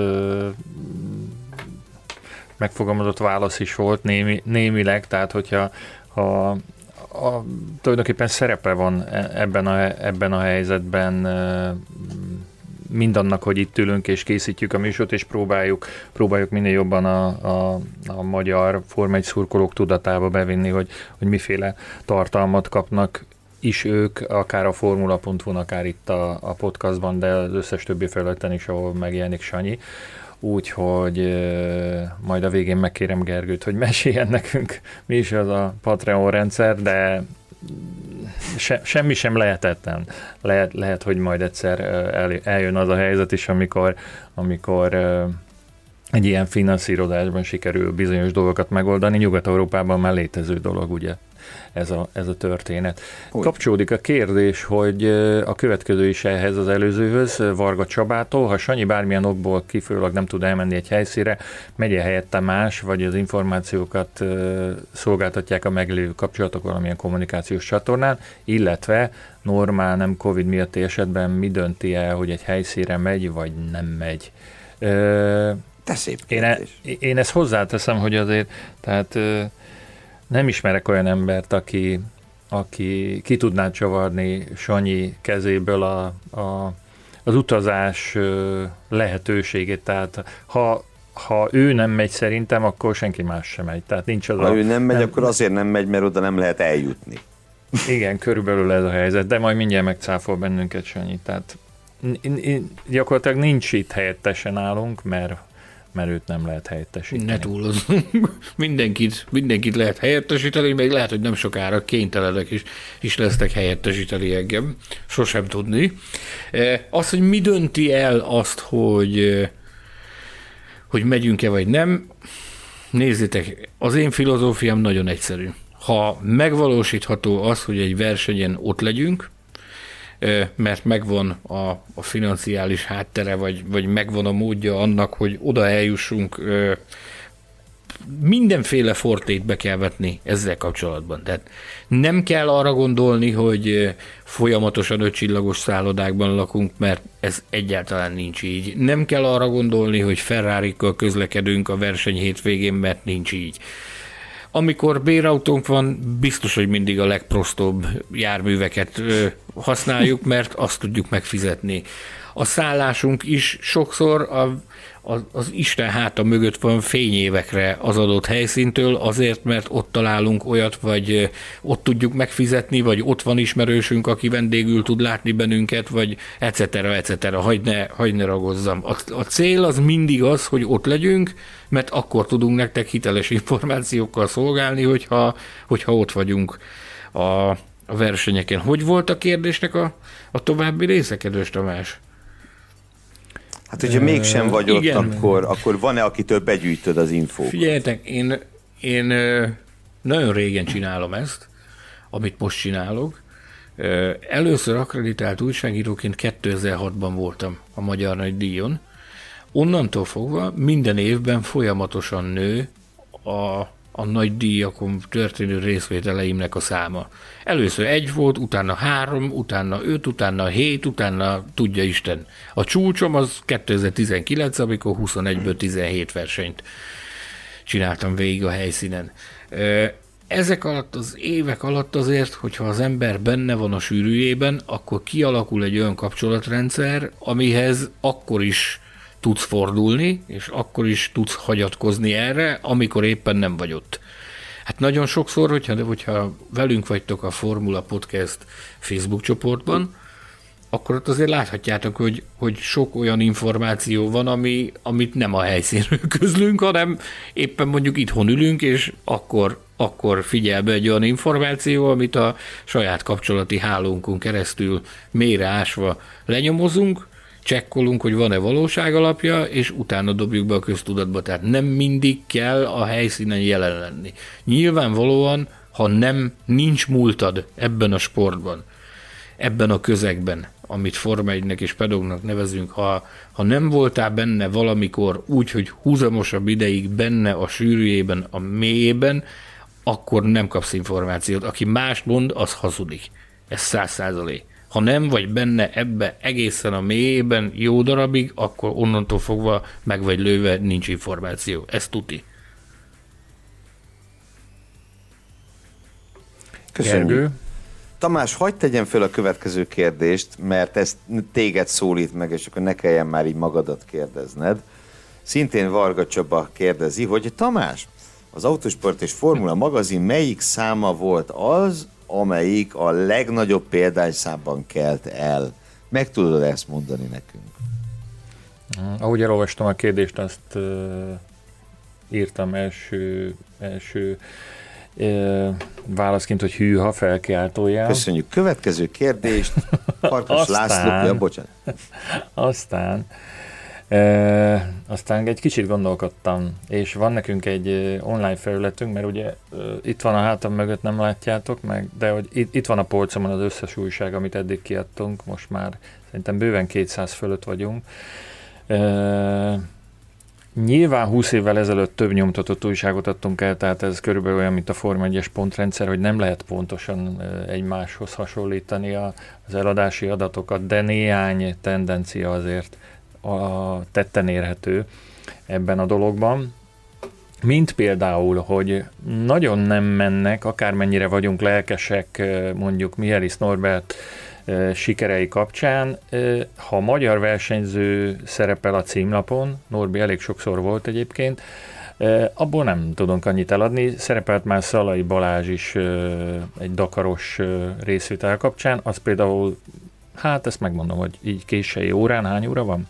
21.45, hát ha nem hallgatja Szalai Balázs, már ilyenkor a, a podcastot, szóval az, az tényleg egy nagyon, nagyon nagy mellélövés volt. Aztán nem szokott jól elsülni az én kedvenc témám a címlapon, ezek a nők, nők a Formula magazin címlapján, már mint hogy abból a szempontból, hogy volt egy olyan időszak, amikor úgy gondoltam, hogy rajtrács lányok, vagy a Ausztrál nagydíj kapcsán a Forsters sörnek a, a világszép nem tudom, reklámarccal jelent meg, vagy Carmen Jorda ő se, ő se hozta azt a szintet, amit, amit vártunk tőle, vagy amit én vártam. Ki, igen. És... Várj, kitalálhatom? Kimi Räikkönen. Várj, még nem tartok ott. Bocsánat. És még, és még nem hozták a, a, a beléjük fektetett bizalmat a, a mezőny végén szereplő versenyzők sem. Itt most beugrik például egy Kobayashi címlap. Szóval amikor azt gondoljuk, hogy valakiről valami érdekeset uh, tudunk írni, vagy Burdé, emlékszem ilyenre. Akkor nem, nem. Tehát eléggé egy, egy irányba haladnak a dolgok. Bocsánat, Tamás, és abba az irányba, csak hogy itt Csaba szerepét átfejem, abba az irányba mutatnak a dolgok, hogy a címlap szoros összefüggésben van az eladott példány számmal, ami persze egy álnaív kérdés, mert tudom, hogy igen. De hogy ez így Igen, van. igen, ezt jól látod. Ja, és még, még volt egy ilyen próbálkozásunk is, hogy Eccleston 80, ez hány éve volt? Ez most már gyorsan. 80? Az régen. Aha, régen. Az Na, elég a, régen lehet. Abból se szerettek venni a, az emberek túl sokat.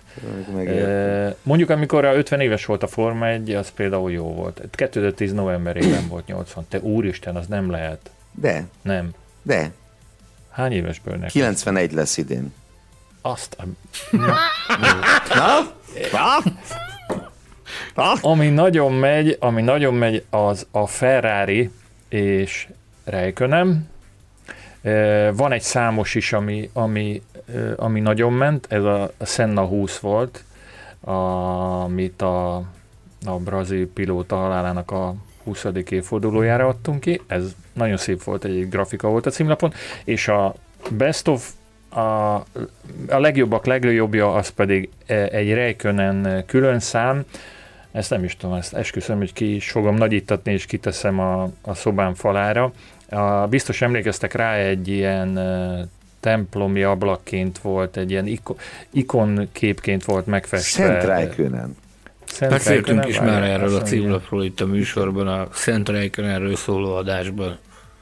Én megmondom őszintén, hogy ezt kölcsönvettem ezt az ötletet egy külföldi kiadó más témában megjelenő újságából, de, de Szűs Csaba nevű grafikus kollégánk, aki már nagyon régóta készíti az újságot, nagyon, nagyon szépen megvalósította azt, amit gondoltunk, és hát e, na, ebbe, ebbe szerelmes vagyok, meg annak ellenére, hogy loptuk az ötletet, büszke Figyelj, is vagyok. A rá, lopott ötletet úgy, újra hasznosítva a, a Gergővel azon morfondírozunk, hogy majd amikor a te 90. születésnapodat fogjuk ünnepelni, akkor egy ilyen, egy ilyen ikon Betlen Tamás lesz majd a Formula magazin címlapján. Mit szólsz hozzá? Nem, jó nekem, jó nekem a harmadik oldal, köszönöm szépen. De a öreg csontjai azt súgják, hogy közeledik a műsoridő vége. Műsoridő? Gyerekek, végre. Műsoridő. Már milyen régen hallhattuk ezt a... És Gergő elírta nekem, hogy mi legyen az utolsó kérdés ebben, a, ebben az adásban. Farkas Lászlóra esett a választása, aki így fogalmaz. Beszélnétek-e arról, hogy zajlik a színfalak mögött egy-egy műsor elkészítése, mennyire részletesen tervezitek meg előre a témákat, és hogy mit fogtok mondani arról, milyen utómunkálatok vannak, mennyit vágtok az eredeti felvételen, volt-e már olyan bakitok, ami miatt utólag egy jelentős részt ki kellett hagyni, ne, ne talántán elveszett, ezt én kérdezem, erre nem emlékszem. Volt-e már olyan, hogy a technika ördöge miatt el kellett napolni egy műsor felvételt, Szerintem ez mind volt, de... Nagyjából, én, én, most itt, itt erre egy-két, mert itt ebben a blogban eddig csak ti beszéltetek, én most itt, Jó. itt, itt ez, ezekre a kérdésekre tényleg röviden válaszolnék mindre. Mennyire részletesen tervezzük meg a témákat? Minimálisan igen. Ha Tamás vezeti a műsort, akkor van neki egy ilyen kis adásterv összerakva, amit hol ő csinál, hol mi csinálunk meg neki, de ez ugye nem egy részletes terv, hanem egy négy-öt vázlatpont, hogy mégis mind akarunk végigmenni. Mondjuk, amikor futam összefoglalót csinálunk Sanyival, akkor ugye van annak az első szakasza, mielőtt elkezdjük onnan, hogy akkor ki a hétvége ember, előtte van az első szakasz, ott, ott én is föl szoktam előre írni magamnak azt a három-négy kulcspontot, amiről beszéljünk. Például csak itt kinyitottam, hogy a holland nagydíj van a kis füzetem, amiben jegyzetelek podcast készítéskor, és mondjuk a holland nagydíj értékelője előtt fölírtam, hogy döntött kanyarok, hogy óvatosabbak lettek az edzések után, hogy 36 év után újra Hollandia. Összesen ennyi. Tehát, hogy mégis egy pár ilyen kis kulcs szó legyen, aztán úgy is beszélgettünk, és ennél jobban nem lehet megtervezni. Ami a többit illeti. Utómunka viszonylag egyszerű, a vágást megcsinálom én, utána odaadjuk Hilbert Peti szakkollégának, aki a, egyrészt a hangsávokat kicsit kipucolja, hangszíneket, hangszinteket összehozza, rárakja a zenét, meg az intro-outrót oda teszi. Tulajdonképpen ennyi az utómunka. Mi a vágást illeti, vágni szoktunk, hát ha bakizunk. Mm, van az úgy, hogy egy baki jól jön ki, meg így elröhögcséljük, és akkor az úgy benne marad, de van, hogy különböző irodalmi kifejezések hangoznak el egy baki után, a baki elkövetőjétől, és az úgy már nem maradhat benne. Az évvégi szilveszteri adásban tavaly ez megvolt, és idén is lesz, hogy ezeket majd bemutatjuk. Egyébként változó, attól is függ, hogy mennyire vagyunk formában, hogy elmegye valaki ház előtt egy traktor, beindul-e a kávéfőzőm öntisztító folyamata, mert én az étkezőből szoktam beszélni, tehát ilyen sok oka van, tehát akkor vágunk, ha muszáj. És akkor van itt ilyen, hogy volt már olyan, ami miatt utólag egy jelentős részt ki kellett hagyni a nyers felvételből. Ö, egyre emlékszem, nem részletezném, egy olyan két-három percet kivágtunk, mert utólag vállalhatatlannak találtuk, amit ott mondtunk. Van ez így. Ugye egyszer mindig lehallgatjuk, lehallgatjuk az adást, mielőtt kimegy, nagyon ritkán. Én egy ilyenre emlékszem, amikor azt mondtuk utólag, hogy ezt a három percet dobjuk ki, mert jobb lesz az adás nélküle. Nyilván itt azért, ha vágunk, azért vágunk, hogy jobb legyen az adás. És utolsó kérdés, technika ördöge miatt kellett napolni. Hát egy élőt Sanyival biztos, hogy napoltunk, mert a szállásán megszűnt az internet, de biztos, hogy emlékszel erre, Sanyikám, amikor élőzni akartunk, és, és, és, és elment az internet az egész szállodádban. Az i- i- spanyol nyelvterület. Imola volt szerintem. Vagy Ausztria. Én már nem Imolában tudom. voltunk, amikor, amikor együtt laktunk a, az Aston Martinosokkal és a Williamsesekkel, és, és Lefoglalták úgy, a netet. Úgy le volt lakva a hálózat, hogy akármit csináltunk vele, nem tud működni. Volt egy volt De egy azt hason... az, az magának a podcastnek lett volna a felvétele. Az élőt, az élőt, ami nem igen. jött össze, az Barcelonában volt. Lehet, Az igen. Barcelona volt, igen, ott, ott, is, ott is ilyen jellegű probléma volt, hogy egyszerűen megborult a... Bekérezkedtem a, a hotel ö, igazgatójának az irodájába. Jó, igen, az igazgató az, is Az igazgató ö, hölgy beengedett, nagyon kedves volt, nem tudom, pedig volt már este 9 óra, vagy fél tíz, azt mondta, hogy egész nyugodtan próbáljon meg, de, de ő attól tart, hogy ez nem fog működni, mert, mert nagyon nagy leterheltséggel megy. Miután nekifutottunk, és nem sikerült a, a próba, berendelte a város kellős közepéből az informatikust, aki egyébként szabadságon volt aznap. Az a szerencsétlen, az, az nem tudom, este tízre odaért, nagyon-nagyon csúnya szavakat mondott katalán nyelven, nem tudom, és, és hozott egy táska Rettenetesen tiszta idegállapotban volt a szerencsétlen, megpróbált mindent, fölhívta a szolgáltatót, és mondta, hogy könyörögve kéri, értsem meg, hogy ez most nem fog működni. Ez most, ez most nem fog működni, tegyünk kísérletet máskor, aztán azt hiszem, hogy azt dobtuk is azt az élőt, az nem valósult meg, hogyha... Hát azt dob, nem tudtuk megcsinálni. Igen. De én azt hiszem, hogy ilyenre, hogy technikai gond miatt halasztás csak internet probléma valamelyikünknél. Tehát Igen. Ez az egy. Ö, Ami van olyan, és ugye itt fölmerülhet az, hogy miért nem, miért nem, miért nem mobilnet. Ugye a szoftver, amit használunk, ez egy, ez egy videót, hangot live-ba, egymáshoz mégiscsak live-ba streamelő szoftver, döcög mobilneten. Tehát egyszerűen nem lesz jó. Na, ez kép, van. hogyha roamingban mobilnetezel, tehát az, az Ja, persze, kivált kép a Sanyi épp a világban barangol, amit az év jelentős hányadában tesz. Nos, ö, olyan, hogy beterveztünk egy műsort, és nem tudtuk megcsinálni, olyan, ha emlékeim nem csalnak, egyetlen egy volt, vendéges adás, Stefano Domenichelli. Megvan-e? Ja, még a, még a, Tényleg, még a persze. Gerhard Berger is úgy volt, hogy a megbeszélt időpontra rászerveztek neki valamit, de még azt is meg tudtuk csinálni, mert annyira elképesztően jó fej volt, hogy menet közben az autóból podcastelt velünk.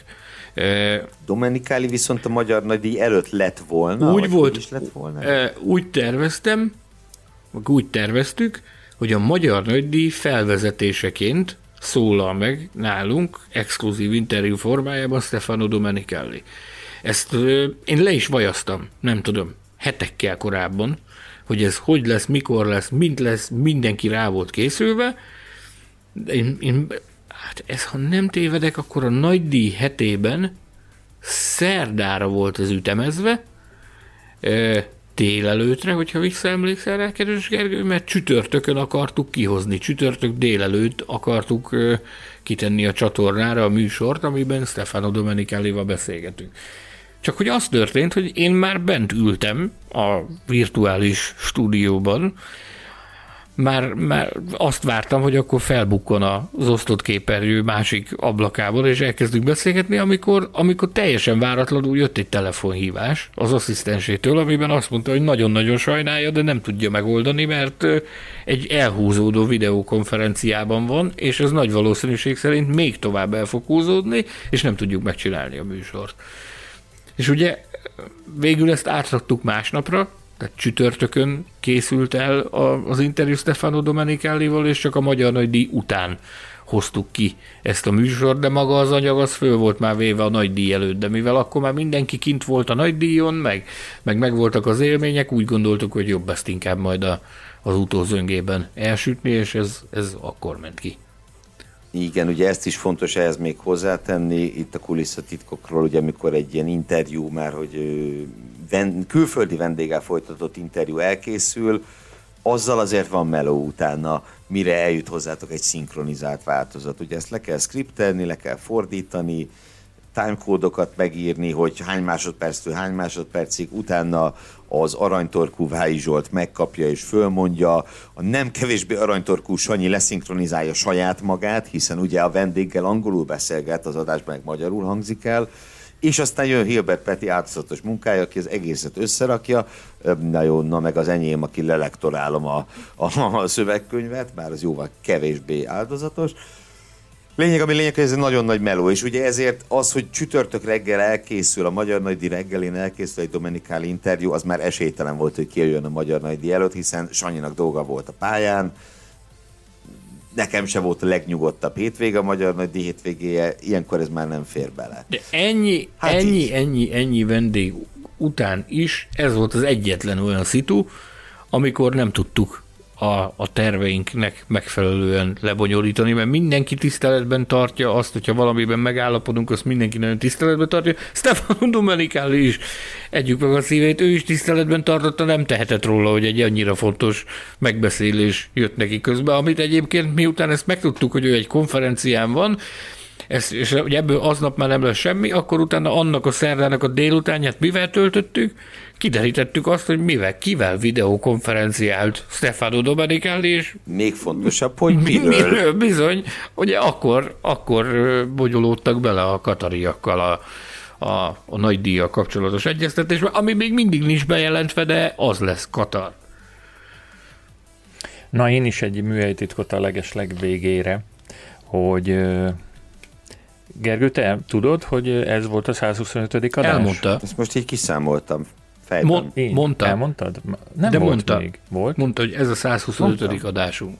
Ó, bocsánat, nem figyeltem el, kalandoztam. Vágjuk ki? De Nem, ebbe ezt a nem korban, Más- nem, ebbe mást akartál korban mondani, már, mint a hogy a B 21. betűvel. században, a 21. században ez elfogadható. Akkor azt a kérdést teszem fel, hogy, hogy ezt bemondjuk-e, hogy este 10 óra van most már, amikor ezt az adást rögzítjük lassan, a, vége fele. Ja, ezt, illetve, bocsánat, hogy... muszáj, muszáj még valamit elmondani, mert tudom, mit felejtettem el, amikor ugye gondolkodtam itt Farkas úr kérdésén, hogy miket válaszoljak, hogy a gyakorlatilag a legnehezebb része ennek az egésznek, és bízunk benne, hogy ez nem nagyon érződik. Legfeljebb akkor érezhetitek, amikor egy kicsit ritkábban van podcast, mint szeretnétek, az az, hogy összeegyeztessünk egy felvételi időpontot, mert az bizony néha nagyon-nagyon kemény tud lenni,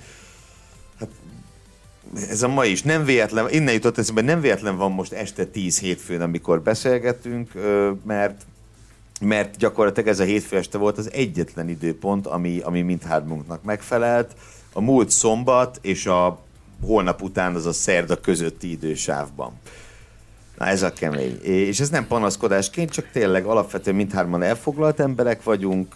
Ezt ugye súlyosbítja a helyzet, hogy Sándor még, még nem, csak- nem csak, hogy elfoglalt, de még utazgat is, és néha már maga se tudja, hogy melyik országban van, hát még akkor mi hogy tudjuk követni.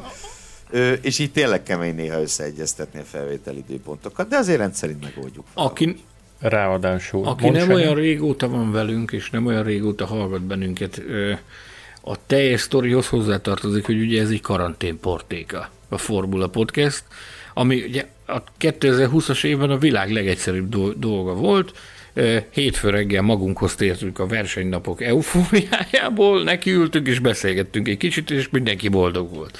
Na most ez annyival bonyolultabb már a helyzet, hogy most már azért jóval nyitottabb a világ, és ö, ö, megyünk a szélrózsa minden irányába, mindenki teszi a dolgát, ö, ahogy csak tudjuk, és ez egy jócskán nehezebb. Én a magam részéről én azt gondolom, hogy nagyon sokat tanultunk eddig idén, abból, hogy hogyan szervezzük meg saját magunkat, meg a saját életünket. Én azt látom, hogy mind a hárman megpróbálunk eléggé kellően flexibilisnek lenni ahhoz, hogy ezt meg tudjuk csinálni. Ennek köszönhetően az, hogy vasárnap este 10 órakor podcastet rögzítünk. Hétfő van, barátom. Jézus, komolyan? Ezt sem tudtam. Pedig már mondta. Azt akarom mondani, Nem, nem, nem vágunk. ok. Nem vágunk, hogy tudom, hogy ez nem illik ide, de muszáj elmondanom, hogy a Diós Győr a Nyíregyházát megverte a múlt héten 4 2 Nem az volt, hogy te már nem nézel focit? Nem, nem néztem, csak Ja, jó. hallottam. Nem. és a Szeged se áll túl jól, valamint tényleg ez legyen az utolsó gondolat, hogy és ez érde, őszinte érdeklődés, hogy benneteket is bombáz adás közben ö, Gódis Tamás a magazin szerkesztője, hogy mikor külditek már az anyagot, mert rám egyfolytában üzenget, Nem, hogy megígérted hétfőre. Ja, ti külditek, jó. Mi, mond, mi mondtuk Oké. neki, hogy megzálljon téged? Mi, mo- mi mondtuk Oké. okay. Gomodis Robinak, hogy megzálljon téged? Nem hozzá kell tenni, példaértékű munkát végez az ember. Ö, Gomodics Tamás, mint szerkesztő, úgyhogy le a kalappal előtte szeretném megemelni a kalapomat. Köszönjük szépen, hogy megint velünk tartottatok. Kérjük, hogy eh, továbbra is ajánljátok a podcastot barátaitoknak, ismerőseiteknek. Eh, A Spotify-on és a többi netes lejátszó föleten találjátok meg ti is, meg ők is, ezt okvetlenül mondjátok el nekik. Csatlakozzatok eh, a Formula Podcast Facebook csoporthoz, amely óriási harcot vív a MotoGP Facebook csoporttal. Hol lesz? Hol ez, hol az? Hát az az igazság, hogy csak százalékokban, mert abszolút értékben a motorosok valamiért jobban állnak, de, de nem, nem adjuk fel, azt hiszem nem fogjuk feladni. Kérdezzetek tőlünk a Facebook csoportban vagy e-mailen, címünk podcastkukacformula.hu, ha pedig bárhol szóba kerülünk, akkor nem ulasszátok el használni a Formula Podcast hashtaget. Látogassatok el Patreon oldalunkra, hogy mi minden jót fogtok ott találni, ez Gergő egy mondatban el fogja sorolni, mindjárt. A www.patreon.com per Formula Podcast oldalon találjátok meg azokat a mondjuk úgy, hogy támogatási szinteket, amelyek közül választhattok abban az esetben, hogyha szeretnétek és lehetőségetekben áll ö, támogatni egy kisebb-nagyobb hozzájárulással a Formula Podcast működését. Azt hiszem, ez elég sokszor elhangzott már így az adás végén, úgyhogy rövidre fogom. Minden információ ott van, és minden kérdésre nagyon szívesen válaszolunk a Facebook csoportban, vagy máshol, és amennyiben a támogatónk leszel, vagy akár csak megfontolod, hogy az legyél, azt nagyon-nagyon köszönjük mindenkinek. Ezen kívül javasoljuk még, hogy hallgassátok MotoGP és testvér podcastunkat, melynek neve Formula Motocast. Olvassátok a formula.hu, tehát ezt biztos megteszitek enélkül is, hogy én itt reklámoznám. Lapozgassátok a magazinunkat, nézzétek tévéműsorainkat, keresétek könyveinket, és kutakodjatok webáruházunkban de létezik egy ennél fontosabb dolog is, amit tanácsolunk nektek, szeressétek mindennél jobban a motorsportokat. Munkatársaim, barátaim, szerkesztő kollégáim Geléfi Gergő és Mészáros Sándor, valamint Hirbert Péter kiemelt főtechnikus nevében végre elérkezett az adás vége és búcsúzom. Néhány nap múlva azonban ismét hallhattok majd bennünket, addig is minden jót kívánunk nektek, és sziasztok! Hallgass meg korábbi műsorainkat, valamint iratkozz fel ránk Spotify, Google, Apple Podcast vagy más csatornáinkon. A linket megtalálod a leírásban, illetve a formula.hu weboldalon. Ha szeretnél hozzájárulni a műsor készítéséhez és fejlődéséhez, látogass el Patreon oldalunkra, amelynek címe www.patreon.com per Formula Podcast.